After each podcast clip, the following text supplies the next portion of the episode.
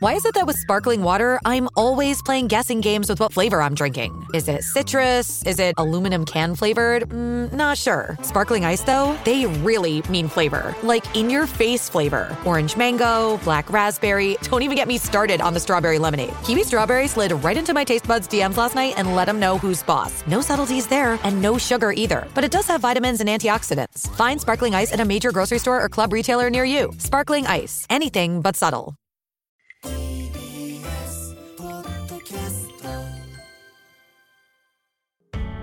発信型ニュースプロジェクト。TBS ラディオ905-954おぎゅうえちきセッション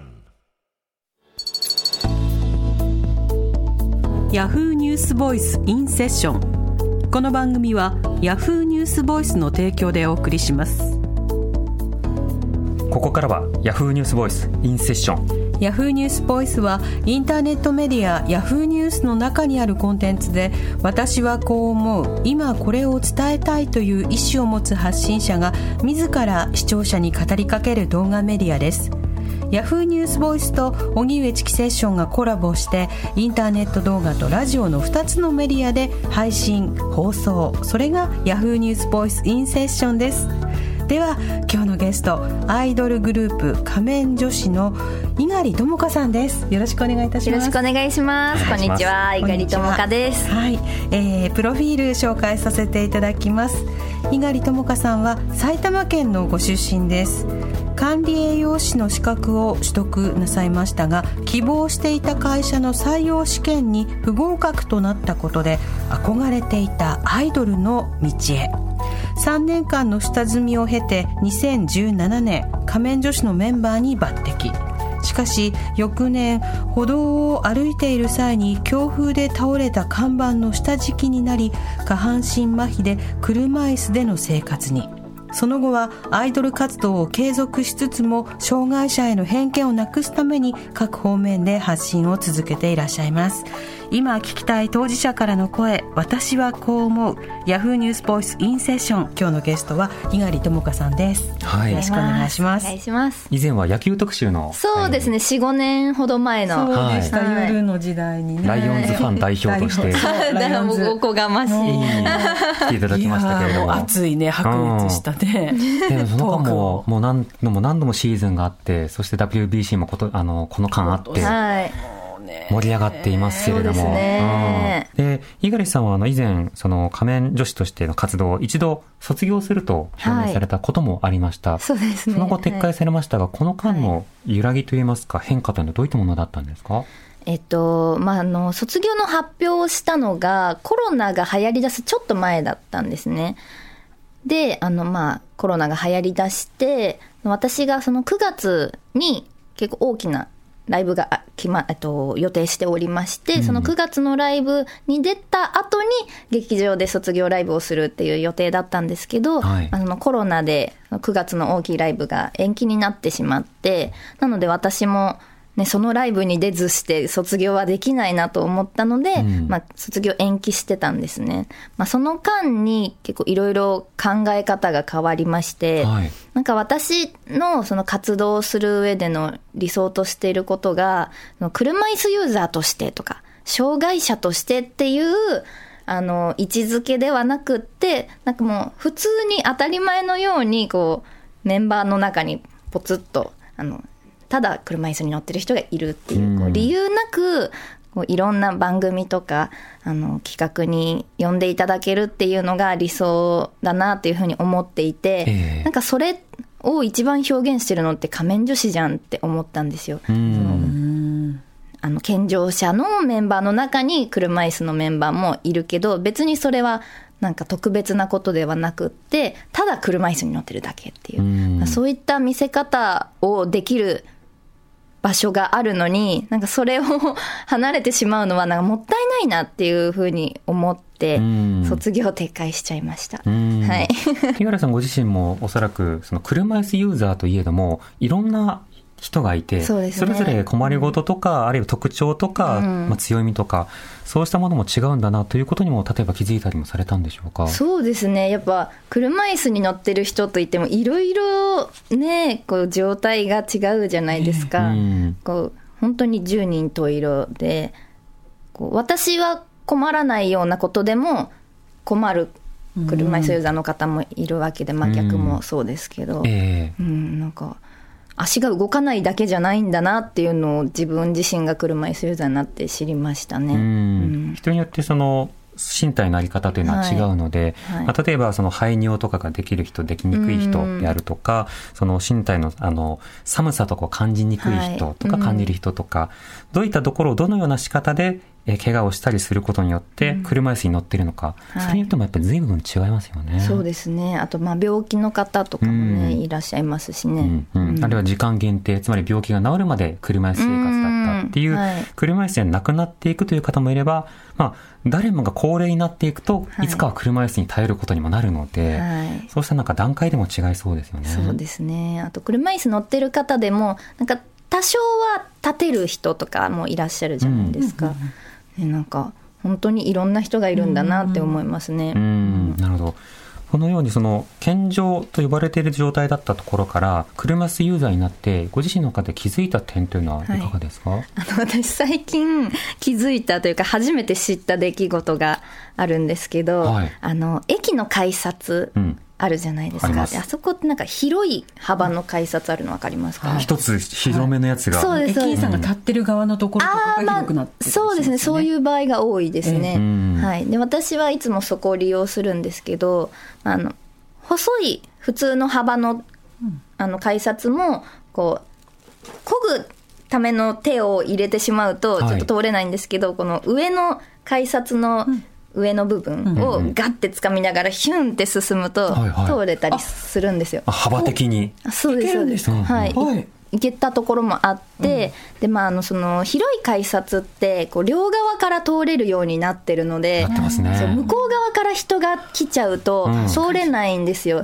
で、結構、それが、あの、こう、ずっと何人もわーって来て、流れが止まらない時っていうのが結構あるんですうね。ん。で、私はまあ、そういう時に、その、普通の幅の方を、よいしょって言って通るんですけど、ええ。この間まあ、その状況になりまして、で、あもうこれ待ってたら時間かかるから、あの、普通の幅の方行こうって思って通ろうとしたら、そこの改札は今まで私が通れてた幅と違くて、はい。細かったんですよ。今まで通れてたはい改札より。で、車椅子が はまっちゃって、ですごい恥ずかしくて、もうこれどうしようって思って、あの、ちょっとどうしようどうしようどうしようってなってたら、あの、近くにいたあの、おじさまが、こうんう、カッて、あの、車椅子を抜いてくれたんですけど、はいはい全部共通だと思ってたんですよ、私。幅って。仕様は一緒だろうよとそうなんですよ。なんか言いますね、けど、そうではないんですね、そうなんです。びっくりして。鉄道会社によってとかなのかしら？そうですね。駅によってなのか駅なのか鉄道会社によってなのか、その辺はあの調べてないのでわかんないんですけど、そうなんだ。通れないところもあるんだっていうのをこの間初めて知って、うん。はい。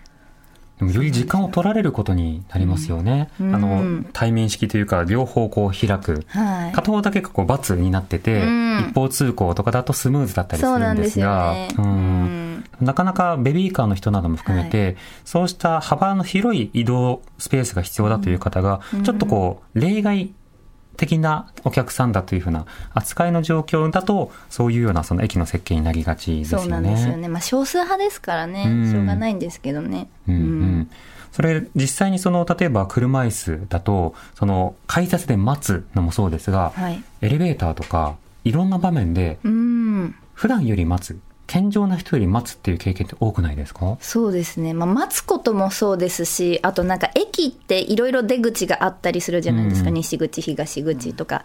で、例えば私は西口に行きたいとして、でもエレベーターが東口にしかないとか、うんそういうことも結構あるんですよ。うん。だから、こう、遠回りすることは多いですね。うん。動線かねえ、あと待つことに加えて、えー事前に調べなきゃいけないことがですけど、ねこれはどうですか、あの初めて使う路線とかだと、もう事前に駅の構内図を調べて、なんかこう、ど、どこの出口にエレベーターがあるのかとか調べたりうんうん。はしますね。うん。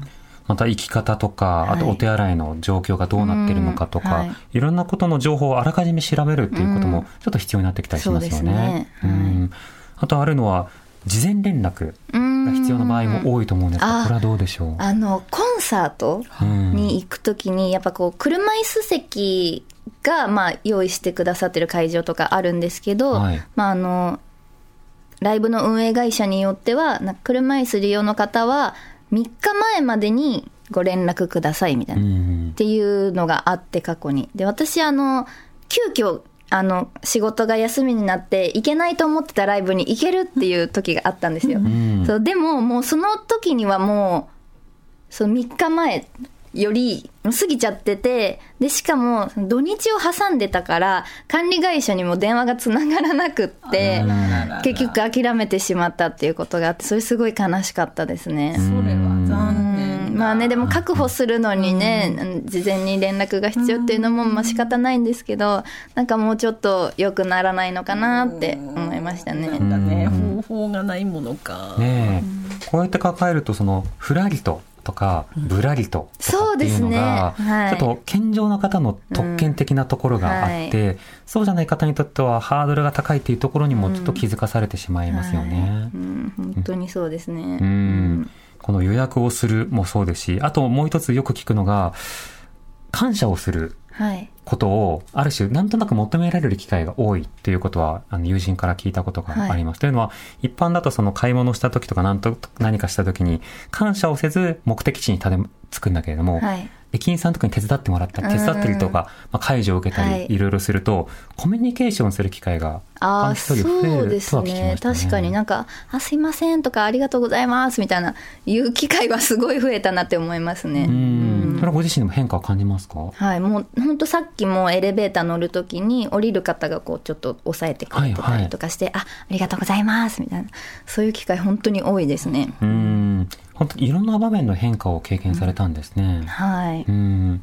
そのような経験を踏まえて逆にその健常であるとは何かとか、うん。車椅子でいることは何かとかということについてどのように今考えたり振り返ったりされてますか？うんでもなんかよく思うのがなんかその例えば自分が車椅子ユーザーの立場としてこう健常者の方にあなんかもうちょっとこういうのをしてほしいなさっきの改札の件とかもそうですけどもうちょっとこういう風にしてくれたらいいのになとかって思うことがあるけどでも自分が健常者だった時っていうのを考えた時にそれに気づけてたのかなってって考えると、なちょっと自信がないんですよ。